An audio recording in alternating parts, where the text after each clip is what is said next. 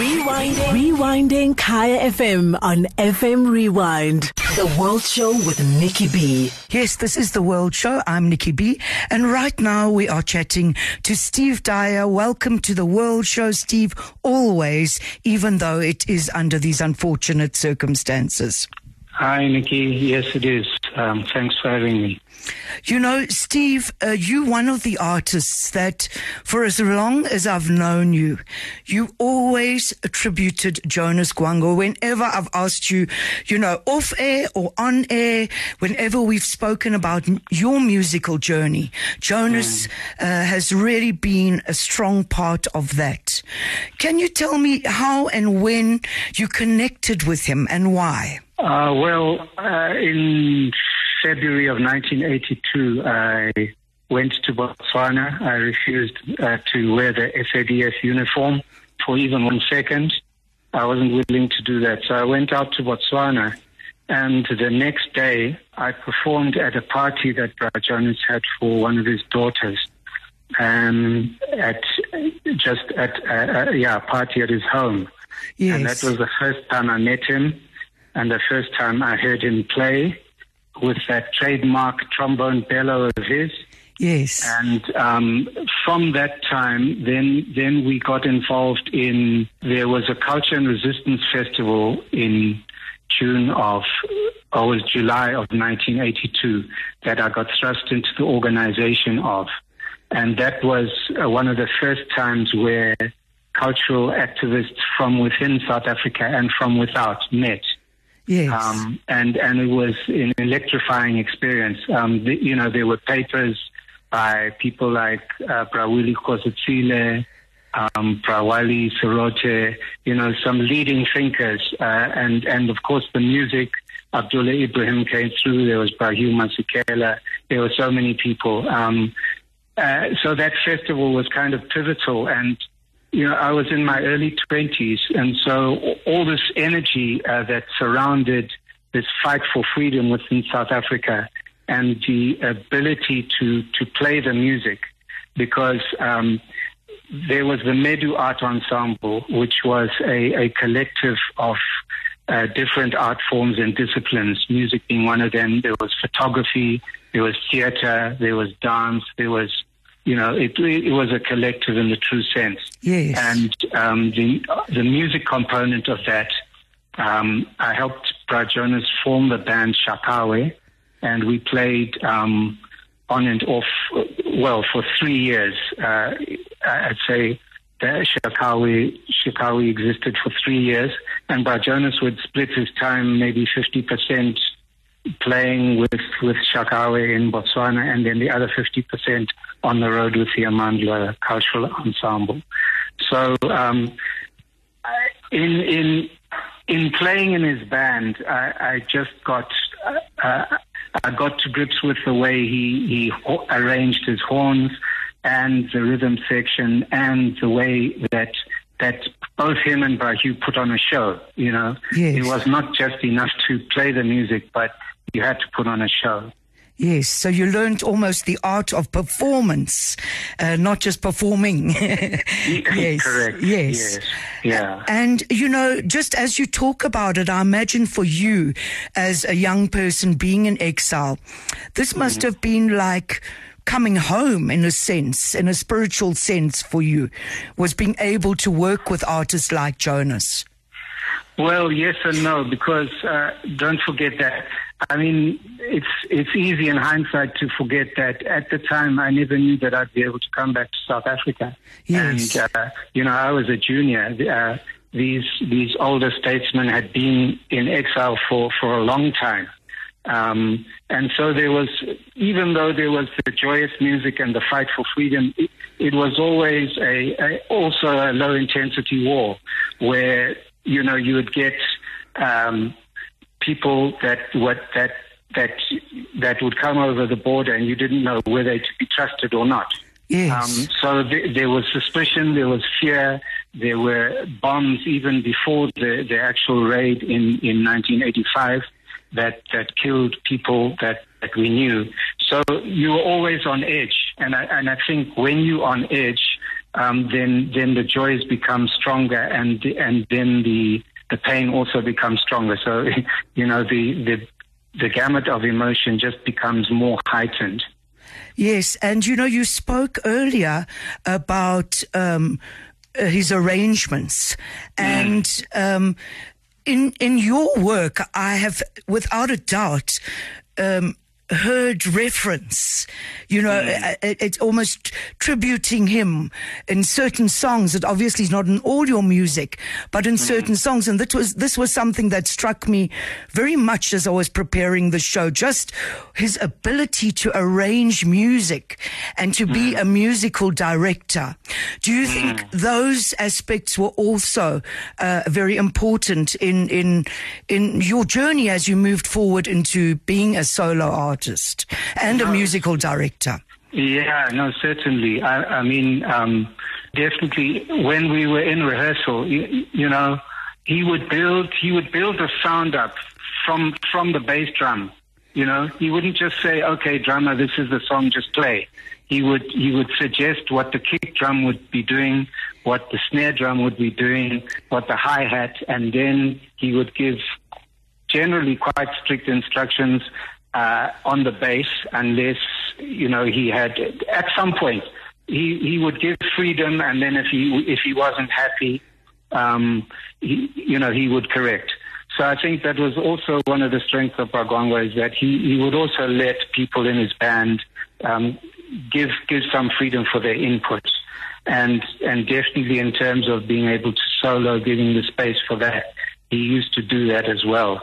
But then uh, I think one of the strongest things that, that I did learn from him was horn arrangements. Yes, you know, yes. Um, if if you if you listen to Bra Jonas's horn arrangements, it's it's a body of sound. Uh, you, you, know, he doesn't. Mostly, it's it's horns playing together, three part harmony. Yes. And and often he, you know, we would spend a lot of time. And in those days, there were no manuscript papers or anything, so uh, we would be doing it on the tonic solfa. And and uh, he would he would have ideas, and he would be playing his, his, his trombone and almost, you know, he was saying, okay, si, si, do, me, do, do, re, you know, um, for Sala, and you do this, you do that. It was me, Bra Dennis and Pale and him. Um, nice. but he would, he would sometimes even sacrifice a, the melody that he had to ensure that we had a, a, a horn line where the, where the horns were arranged to, to what he wanted them to be. And, and I think uh, if you listen, you know, you can listen to a bar of music of Bra Jonas's and he's immediately identified. Absolutely. And I think that's what I was talking about when I said, though, those moments you have on occasion tributed in your own style of arrangements. And I appreciate that. Yes. Yes. Well, you know, composing and arranging, it's a subconscious thing. So, but very definitely because I played in that band for an extended period of time. Those things, um, I think they rubbed off on me. And also, there are things to be celebrated and to be, uh, you know, that is the legacy, is leaving it with those that you mentored in a sense, you know. Uh, yeah, well, yes. well, you know, I, I think sometimes, you know, there's the, there's the whole new new wave of, of young lions coming through and, and charting uh, uncharted waters, let's say. Um, but it does strike me sometimes when, when I'm playing with them and I take for granted that they would know certain references. Um, uh, maybe I've taken that Marabi tradition a bit for granted and, and and I think we do need a concerted effort in, in as much as we, we're looking to develop and, you know, culture is not static and, and very exciting things have been happening uh, yes. within the music scene in, in South Africa. But we shouldn't lose sight of this, of, of our heritage and tradition, and and as espoused by Bra Jonas and Hugh and, and, and others. Absolutely. Now, Steve, you've chosen a couple of tracks. Um, in fact, I won't be able to fit them all in, but I definitely want to okay. fit in two because I asked Steve if there were certain songs that were, um, sig- you know, significant to him, that special for him, if I can put it that way. And the first one I'm going to play is Emaxhoseni. Tell me why this one is special to you. Well, I think it it showcases Bra Gwangwa's uh, definitive horn arrangements. You know, where where where horns interlock with each other, um, and also it shows, you know, when it shows his knowledge of of of South African music because he's from an Ndebele culture. Yes. You know, but uh, if you listen to this track and you you you you realize how much he he imbibes and knows about Xhosa music and the Xhosa culture and tradition. So often, you know, when we were when we were when he was arranging stuff, you know, he would say, okay, this is this beat from this is a Pedi rhythm or this is a, a Zulu rhythm or this is or that, you know, and and so it just strikes me that that this is something that sounds so within within that tradition, but it's it was not his tradition. Absolutely. And it's almost like Yeah. what I touched on earlier, where he was really believed strongly in a pan Africanism, in honoring uh, different African traditions. Yeah, well, look, uh, as well, if you look at, at um, the messaging in his songs, um, he did a song called Batsumi, Well, which was dedicated to, you know, the, the San, the Khoisan people in Botswana that, that had been suppressed and oppressed. And he said, listen, these people, they are Botswana, just like you. Um, so he was, he was not somebody that was, um, he embraced Botswana. He embraced the whichever country he was in or whichever culture he was in. He would he would be interested um, from a human element, and um, that is also one of the strengths is that he he always um, yeah he kind of treated me like a son, and it was never a question of you know um, I'm not from a culture of his. I'm not indigenous African, but there was never that. There was he was in all his dealings anywhere. Um, he was just a human being first and foremost. And I think that is rubbed off on his children who are going to carry that legacy of his forward because it's a very rare um, commodity. Absolutely. Let's hear the song and then I'm going to have another brief chat with you. Steve Dyer catching up with us. Of course, it is an honor in all sadness, but it's still an honor to be able to tribute Bra Hugh Masekela. I mean, Bra Jonas Gwangwa. I'm thinking of Hugh at the same time with Union of South Africa. uh, and Ntate Jonas Gwangwa on the World Show.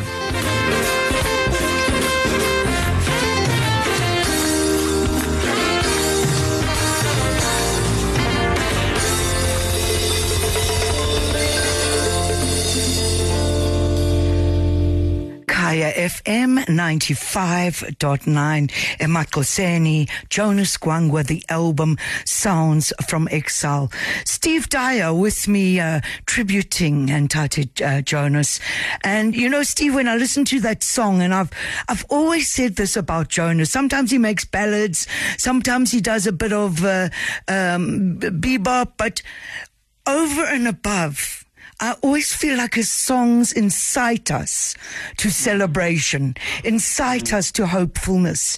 They have that joyous kind of come together quality. I don't know how to describe it, um, but it- it's definitely, uh, you know, a song sounds to lift the spirit. Yes.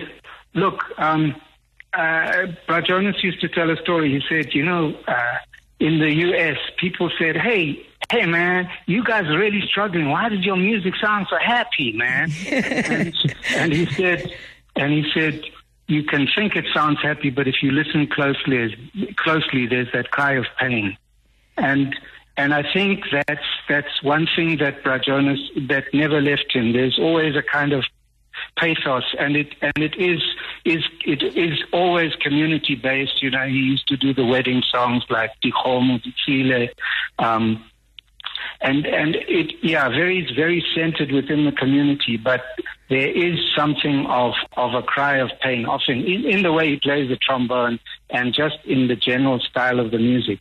and, and I think that something definitive of Marabi is, is that yes, it's it it does sound happy, but there is a tinge of of the other side, the the the yin to the yang.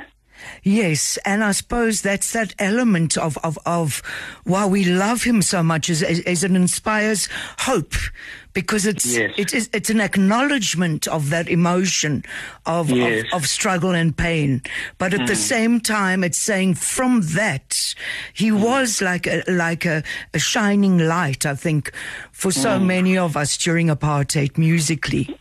Mm, mm. Yes, yes, Yeah. Look, I, I think that's one thing I, I've taken from him is like I want I want to create music that lifts spirits, that yes. lifts people. Um, I you know I, I go into different areas, but generally I I want the music to be life affirming.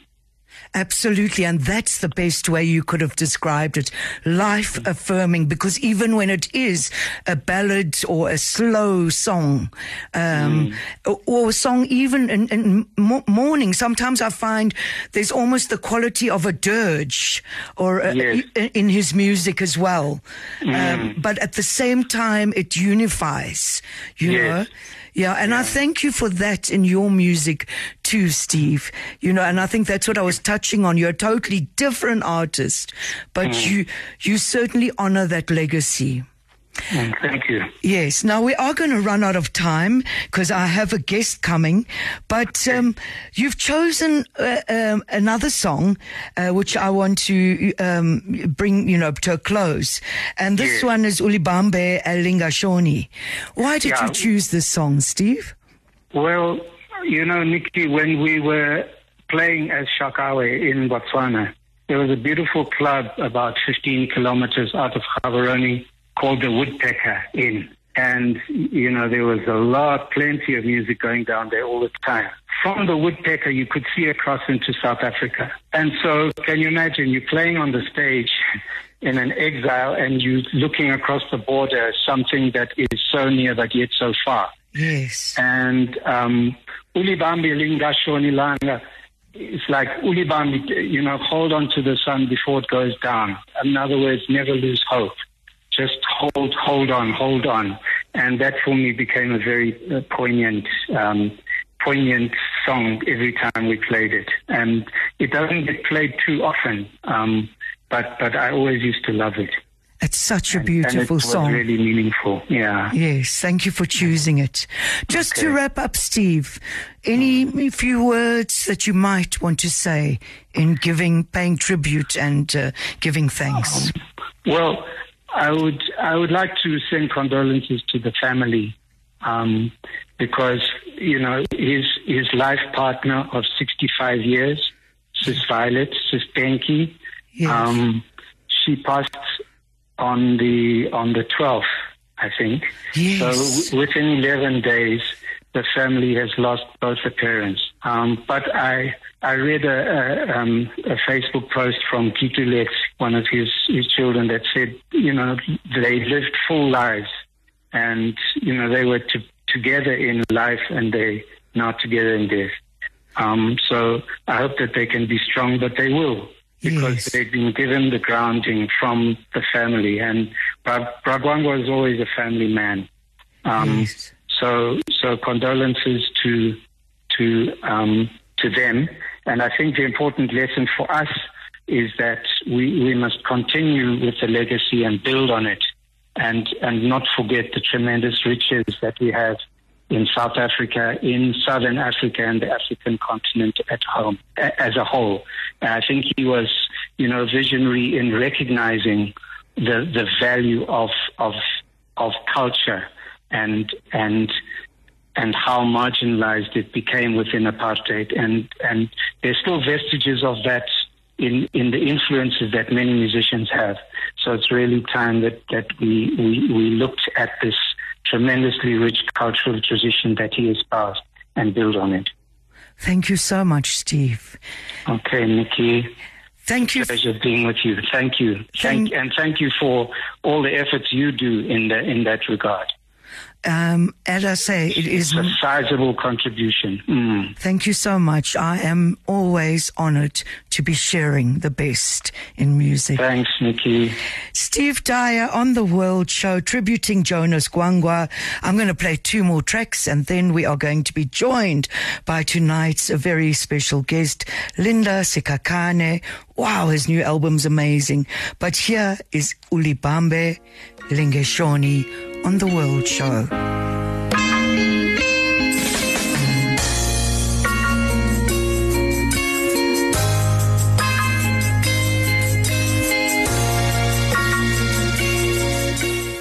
World Show with Nikki B. Every Sunday from 6 to 10 p.m. on Kaya FM 95.9. Rewinding. Rewinding Kaya FM on FM Rewind. Visit kayafm.co.za for more.